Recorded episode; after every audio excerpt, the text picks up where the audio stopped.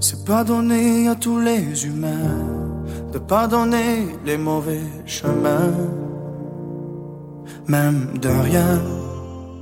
Euh, Cette chanson, elle me fait penser aussi à mes parents. Voilà, je- quand je vois le, le- le- le couple que c'est, mais mon, mon père et ma mère, ils se sont, grâce à Dieu, ils se sont jamais quittés, ils sont toujours là présents, ils sont toujours encore présents encore pour tous les enfants, que ce soit mon frère, mes sœurs. Bonjour et bienvenue dans ce nouvel épisode. Il y a des artistes dont la simple évocation fait immédiatement penser à l'été, au soleil brûlant. Kenji Girac en fait partie.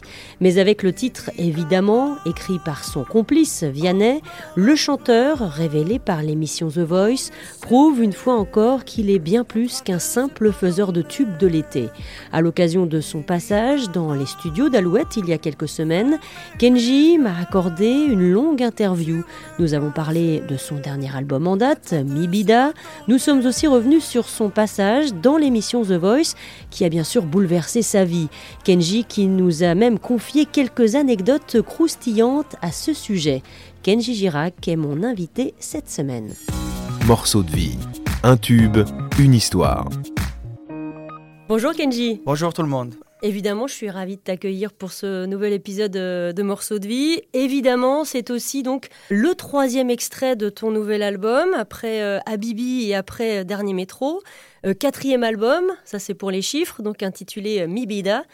Désolé pour l'accent. Ouais, non, mais vous l'avez bien dit, c'est ce que j'ai bien entendu, en plus vous l'avez bien prononcé, donc ça va. Il y en a qui disent Bon, Mivida, là, voilà. Mais bon, Moi en tout fait cas, allemand, donc du coup... euh, c'était pas mal. Alors ce titre, évidemment, euh, bah, c'est le fruit d'une nouvelle collaboration avec euh, Vianney. On a fait pas mal de chansons, on en a même encore dans nos mails euh, un peu cachés qu'on aimerait qu'on aimerait sortir encore. Il y a des, il y a des sons qu'on avait travaillés. On a- une fois, on était parti en séminaire jusqu'à euh, jus- jusqu'en Jamaïque et euh, voilà, on avait fait quelques chansons. Mais euh, c'est vrai qu'on en a fait pas mal. On en a fait pas mal avec lui et voilà. Et, et maintenant, on a mis par exemple sur cet album, il y a évidemment qui a été écrit par Vianney. Ouais. Donc il y a eu Thiago aussi. Il y a eu Thiago, il y a eu Pour oublier, il y a eu Tu vas me manquer. C'était une chanson pour mon cousin. Et euh, voilà quoi, et j'en suis sûr, il y en a d'autres que j'oublie encore. Explique-nous un petit peu comment est-ce qu'elle est née cette chanson, évidemment. La chanson, évidemment, euh, j'étais en studio, on avait enregistré déjà pas mal de chansons sur le, sur le quatrième album. Il, il était sur on était en train de le terminer, quoi. Et, euh, Vianney m'a proposé cette chanson. Il m'a dit Écoute, mon frérot, tu sais, l'autre jour, tu m'avais parlé un peu de- d'être à deux, c'est pas donné, c'est compliqué. Voilà. Dans, le couple, parfois, c'est pas euh, pas toujours, on n'a pas toujours la vie rose. J'ai écrit ça. Il me l'a proposé, il a commencé à faire quelques accords. Et moi, j'ai dit Ben, J'adore cette chanson. Vite qu'on prenne une date pour qu'on aille en studio et que je puisse l'enregistrer. Donc ça s'est fait assez vite alors? Ça s'est fait assez vite, ouais, parce qu'on était vraiment sur la fin de l'album et, il me manquait une balade et je voulais une balade à tout prix. Et euh, voilà, et grâce à, mon poteau qui m'a proposé cette chanson, ben, maintenant je suis ravi qu'elle est sur cet album et que ça plaise aux gens parce que voilà, c'est une très très belle histoire. Voilà, elle dit pas mal de vérités et, et du coup, voilà, elle a sa place, quoi. Et, moi, je suis très très fier de même de la chanter. À chaque fois, je prends énormément plaisir. Justement, sur cet album, on retrouve évidemment ton ADN, euh, des rythmes latinos. Et puis, il y a cette petite parenthèse, j'ai envie de dire, avec cette chanson, comme tu le disais, une balade euh, qui s'inscrit euh, bah, dans la, grande lignée des, chansons françaises. Ben ça, je, suis ravi, je suis ravi parce que c'est vrai que c'est une chanson qui est en train de grandir de jour en jour. Donc voilà, de savoir qu'elle est inscrite dans la grande lignée des chansons françaises, ben, je suis énormément content. Et, et du coup, voilà, franchement, quand on a un bon message comme ça à faire passer, ben, ça devient des grandes chansons. Donc c'est pour ça que ça se travaille. faut avoir quand même assez de temps pour faire, pour faire des belles chansons comme ça. Mais bon, Vianney, lui, est tellement fort. Justement, dans tes chansons, c'est souvent l'amour euh, passion. euh, euh, et, là, c'est un amour eh bien qu'il faut entretenir. Comme tu disais tout à l'heure, euh, euh, parfois le couple doit faire face à des aléas de la vie. euh, parfois, euh, eh bien, chacun peut faire des erreurs. Mm. Il faut euh, communiquer, euh, aller de nouveau vers l'autre. Donc c'est ça, cette chanson, c'est ce qu'elle raconte? C'est exactement ça. C'est voilà, ce message assez, euh, assez important quand même. Voilà. Je parle des couples en général, les bons ou les mauvais. Juste voilà, reconnaître que à deux- être à deux, c'est pas donné. Donc voilà, faut se donner à fond l'un à l'autre pour que pour essayer que tout aille bien. Et euh, moi, par exemple, euh, cette chanson, elle me fait penser aussi à mes parents. Voilà, quand je vois le, le, le couple que c'est, mon, mon, père et ma mère, ils se sont, grâce à Dieu, ils se sont jamais quittés, ils sont toujours là présents, ils sont toujours encore présents encore pour tous les enfants, que ce soit mon frère, mes sœurs.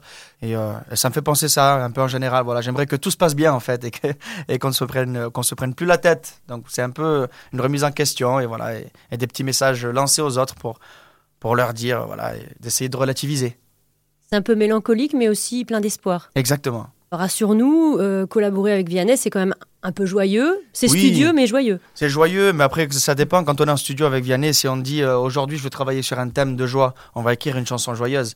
Et parfois, quand on a plein de chansons joyeuses sur un album, on a envie de, d'avoir de, de, de, un autre style différent, quelque chose de plus mélancolique. Et, et donc voilà, c'est ce qui est bien avec Vianney, il me connaît par cœur. Donc il sait si je veux chanter une chanson mélancolique, il va chercher les bons mots, il va chercher la bonne histoire, la bonne histoire quoi, à faire partager. Quoi. Alors il y a l'écriture euh, de, de la chanson. Tu as coécrit cette euh, chanson justement avec lui? Pas celle-là, pas celle-là. J'ai pas coécrit celle-là. J'en ai fait plein d'autres, mais pas, pas sûr, euh, évidemment.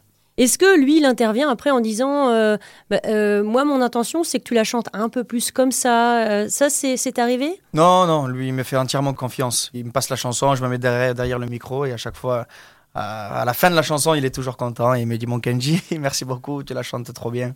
Et voilà, ça se passe toujours comme ça. S'il le dit, c'est que c'est qu'il le pense, parce qu'on on voit que c'est quelqu'un d'assez franc. Bien sûr, bah, Vianney, c'est quelqu'un de franc. Si c'est pas bien, il va le dire. Et, euh, si c'est pas bien, il faut pas se vexer parce qu'il a raison. Donc, euh, du coup, ça m'est pas encore arrivé. Donc, euh, ça va peut-être m'arriver parce qu'on n'a pas fini de travailler encore ensemble. Mais on verra bien. Donc Vianney, toi, ça, ça, dure combien de temps cette histoire euh, d'amitié? Ouh là là, euh, ça, fait, ça fait un petit moment maintenant, ça va faire 4 euh, ans, 4-5 ans qu'on se, on s'est croisés tellement de fois sur des émissions et tout, et on prenait nos guitares, on faisait de la musique ensemble, et après voilà, on a décidé de travailler ensemble. Et, euh, et voilà, ça marche quoi. Ça marche musicalement, même, euh, même dans l'amitié. C'est un bon gars, c'est un gars qui a beaucoup de respect, beaucoup de valeur, et ça j'aime bien. Ça a été une évidence, justement, un peu cette, cette amitié? Ça a été un peu un coup de foudre amical avec lui? Oui, c'est sûr, mais parce que déjà, il joue trop bien à la guitare, c'est, euh, il a un talent incroyable, il chante bien, et, euh, et voilà, et même euh, avec la, même l'humain, avec la personne que c'est, voilà, c'est, c'est, c'est le genre de pote que, que, que ça peut devenir mon meilleur ami, et voilà, à vie, quoi. Tu l'appelles mon frérot d'amour, je crois. hein. Frérot, poteau, il y a tellement de noms. Donc plusieurs collaborations déjà. Et puis tu disais, hein, dans, dans, votre besace, vous avez encore des, des, petits trucs à nous proposer très prochainement. Exactement, exactement. Il y a quelque chose. Euh, je sais pas si je dois le dire, mais bon, il y a peut-être une petite chanson qui va sortir avec mon frérot Vianney. Ouais.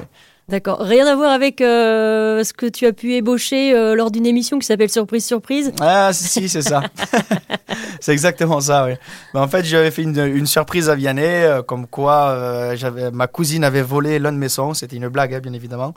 Et, euh, et c'est comme ça après que j'ai proposé à Vianney qu'en qu fait cette chanson de la surprise, on va la faire ensemble et, que c'est bien parce que lui aussi il la voulait cette chanson et moi aussi je la voulais. Et pour arrêter vite fait les, grands débats, je dis bah, écoute frérot, on va la chanter ensemble et comme ça, même les gens ils vont se régaler, nous entendre tous les deux sur cette chanson.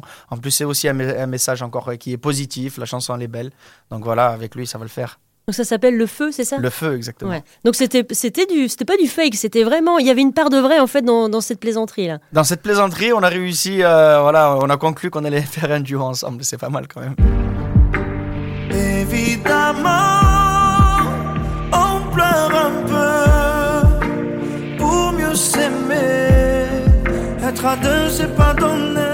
Alors il y a le clip aussi avec euh, une certaine Ilona Smet, euh, j'ai envie de dire pourquoi elle? Euh, Ilona, alors pourquoi Ilona Smet? Parce que euh, déjà, euh, le clip, l'image du clip que je voulais, je voulais une fille euh, assez jolie et, qui reflète un peu l'image de Paris. Voilà, les filles de Paris ont quand même un, style à elles, assez personnel. Et en plus, voilà, l'histoire de la famille, j'ai chanté avec son grand-père, je connais son père, je l'ai vu dans... Je le connais pas personnellement, enfin, je l'ai déjà vu, rencontré deux, trois fois, on a parlé vite fait de musique et tout. Donc voilà, j'ai vu que l'histoire, elle était quand même pas mal, il y avait quelque chose à raconter. Dès que j'ai pensé à Ilona Smet, je me suis dit que si elle acceptait de faire le clip, l'image du clip allait être merveilleusement bien tournée. Et en plus, voilà, elle s'est vraiment prêtée au jeu, donc je la remercie encore. Et euh, c'est une fille très sympathique, vraiment gentille. Et voilà, elle a beaucoup de talent, quoi. Donc Ilona Smet, alors on rappelle pour ceux euh, bah, qui, qui, vivraient sur Mars par exemple, que c'est la, la, petite fille de Johnny Hallyday, Johnny Hallyday oui. et évidemment la fille de, de David Hallyday. Mibida, sorti en octobre dernier, est donc le quatrième album de Kenji, un opus qui s'est classé directement en tête des ventes physiques et digitales dans un contexte pourtant compliqué pour l'industrie de la musique. De savoir que le public est toujours là, franchement, ça fait ça fait un, réconfort, quoi, parce qu'on voit que les gens, ils veulent encore de la musique, ils, sont là je vais parler vraiment personnellement, je veux dire, ils sont là pour moi, ils attendent la musique que je vais leur offrir. Et franchement, ça, c'est un sentiment qui est vraiment trop fort, trop bon à vivre. Parce que maintenant, ça va faire 7 ans que je fais de la musique en professionnel, que toutes les musiques que je fais et que je travaille, c'est vraiment aussi pour, mon public aussi. Je, fais en fonction d'eux les messages que je veux passer. C'est, euh, je pense vraiment à eux à chaque fois dans toutes mes chansons, dans chaque album que je vais sortir. Et là, de voir qu'ils sont là en train d'attendre mon album et, de le faire marcher, même en pleine période de Covid comme ça, ou alors que tout était fermé, ça me touche. Ça me touche vraiment. Et je pourrais, comme je le dis à chaque fois, je pourrais jamais les remercier assez. Mais en tout cas, en tout cas, voilà, j'ai de la chance d'avoir un public comme eux. Et Kenji vient de repartir en tournée, une cinquantaine de dates au programme jusqu'au printemps 2022, avec notamment quelques festivals cet été. Il va y avoir toutes les chansons des, albums précédents, tous les, tous les Gold, Gitano, Andalouse, Les yeux de la Mama, tout ça, ça va être... Ouais, ça commence à compter en fait. Hein. On se dit qu'il y, a quelques tubes quand même. Hein. Ça y est, ouais. ça, commence, ça commence à faire. depuis que tu es euh, dans le monde euh, professionnel de la musique. Euh, est-ce que tu as un souvenir particulier en tête? Alors d'ailleurs, que ce soit positif ou négatif. Hein. Oui. Oh, ben, je commençais par le négatif parce qu'il vaut mieux finir avec quelque chose de. Ben, le, le, le, petit passage qui était quand même très désagréable, c'était que je devais terminer ma tournée. Euh, à, l'étranger. C'était la première fois que je chantais à Miami, Los Angeles. J'ai toujours voulu chanter là-bas. Et, euh, je devais faire trois concerts, un au Canada aussi. Et du coup, à, cause du Covid, il a fallu que j'annule ces, derniers concerts. Voilà, si j'avais pu les faire, ben, la tournée elle serait terminée vraiment euh, incroyablement bien. Mais bon, voilà, je me dis que ça va être repoussé pour plus tard et que j'espère aller chanter dès qu'on pourra, réorganiser quelques concerts là-bas à l'étranger. Et voilà, ça c'était le mauvais passage de la tournée. Et, euh, sinon, les, franchement, les bons souvenirs que j'ai, c'est voilà, je me rappelle de ce public sans masque, sans, sans virus, tout ça, tout le monde, tout, le monde, tous ensemble en train de se régaler, en train de profiter de la musique. Ça, ça manque énormément. Bella, ouh, bella, ouh, bella, ouh, bella. Elle répondait ton nom de veille, du coin ne voulaient pas lâcher là. Elle faisait trembler tous les villages. Les gens me disaient, méfie-toi cette fille-là. Elle répondait ton nom de veille. Les gens du coin ne voulaient pas lâcher là.